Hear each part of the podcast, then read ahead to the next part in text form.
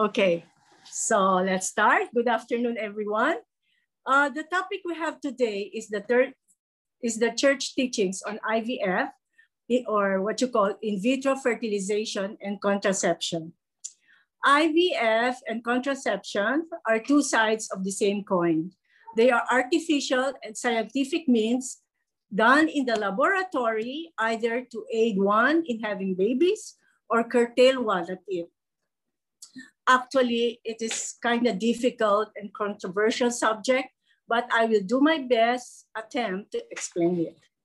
Well, to begin it, let's start with the nature of something, anything. Just well, let's say a chair. A chair, what is the nature of a chair? Anyone? Well, uh, of course, a chair is, uh, is something, it's a thing that you can sit on. Uh, what about a table? Uh, of, of, of course, it is something used to hold or place something on top, no? And how about a window? A window is to let in air or sunlight or what, what other purpose of the window? To give essence and beauty to a, to a home or to a house. But once you use it for other purposes, it loses its value. When you stand on a chair, you can fall.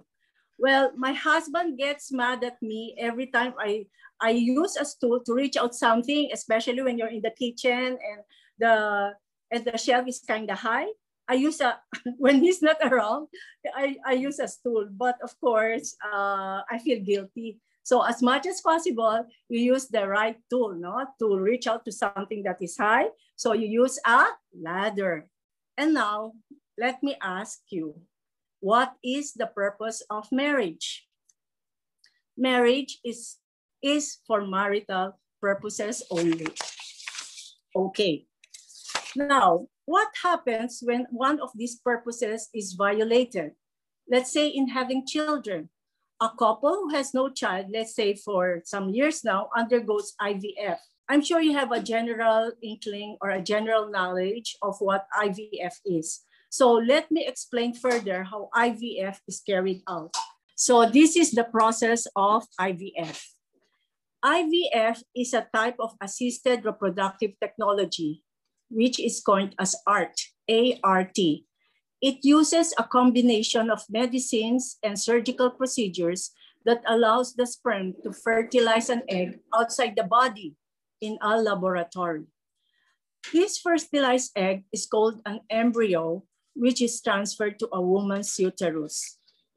IVF involves five steps. First, you have the stimulation there the stimulation of ovaries. We know very well that we ovulate and only one egg is, um, is produced during our cycle, no? And, but IVF requires multiple eggs, multiple eggs to increase the chances of successful fertilization. When the doctor stimulates over the production of eggs, then the eggs will be will undergo retrieval. How do they use, how do they do this? They use a needle to sanction all the eggs. But of course, when you think of it, it's very, it's very gruesome, no? But uh, with anesthesia, with the help of anesthesia and the current medicines, it is kind of, you cannot feel the pain, okay?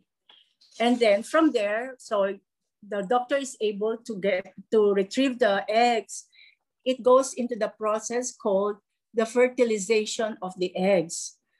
Or this is uh, insemination and fertilization. The se semen sample is collected from the husband.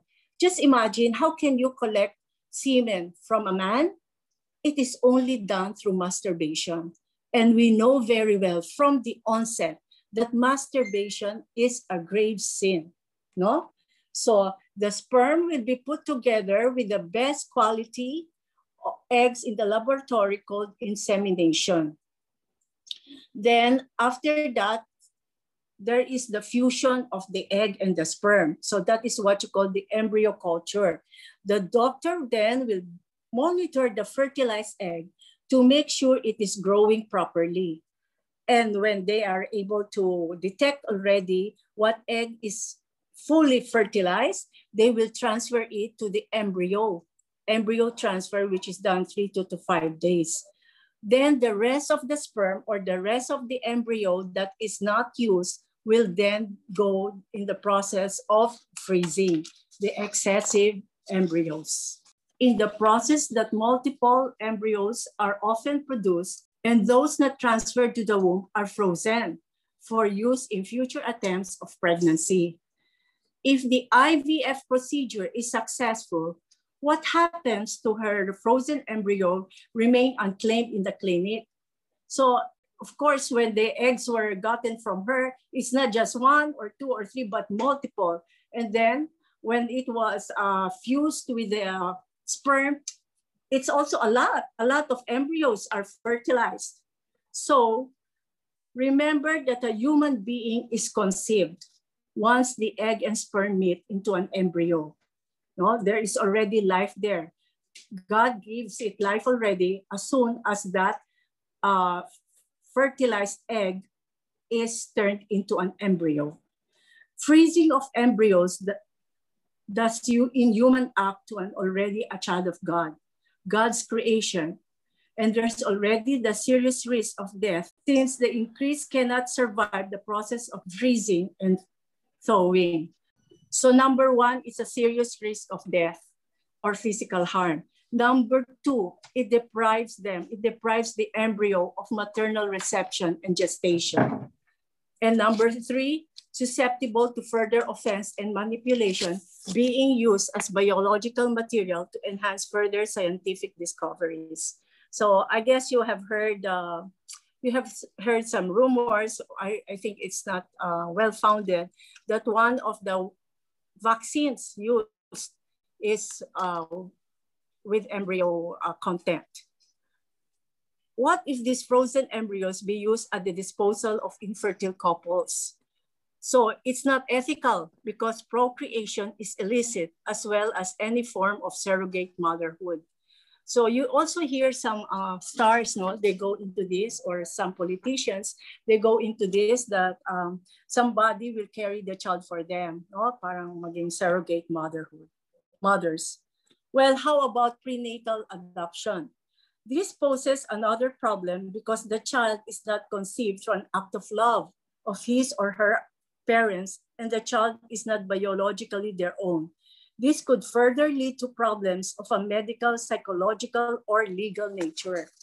So uh, actually, we have a friend, um, he's a, she's a Jew, and they're looking, I mean, now I think it is a trend now that you find out what is your DNA. And so they went through the process of, uh, of finding out what their DNA is, only to find out that she's a test tube baby. You could just imagine, I mean, the trouble or the heartache, the heartache that he that she experienced from this, knowing that he she is a test tube baby. Well, you know, even the children, when they learn that their mother is a test tube baby, uh, it it it also removed that uh, dignity in them, no? So, is it permissible for the biological mother herself, who had excess embryos frozen, when she was unaware of the unacceptability or evilness of IVF, to have these embryos transferred to her womb when, for instance, a person who underwent IVF and then uh, found out that um, it is it is a sin. Let's say it's a grave sin, uh, but he, she still has some frozen embryos in the clinic. So what does the church says about this? Um, actually, they don't have a de definite answer on this, no, and it is all based on the conscience on the conscience of the mother if he, she wants to retrieve them. And but i could just imagine how could that be if there are a lot if there are numerous embryos. So how could he ma she manage to have them no? Well uh, based on what was said the only setting worthy of human procreation is the act of conjugal love between husband and wife.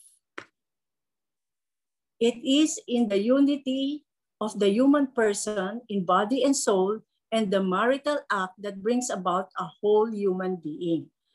Fertilization achieved outside of the bodies of the couple results in a fragmented being, deprived of the meaning and value of one who is conceived in a true marriage. But our faith teaches us that even though if we know of a person who was conceived through, through IVF, not to scoff at them, no? Because every child come, which comes into the world must in any case be accepted as a living gift of God and must be brought up with love. Well, while IVF clamors to have children, contraception leads to curtail children to avoid childbirth.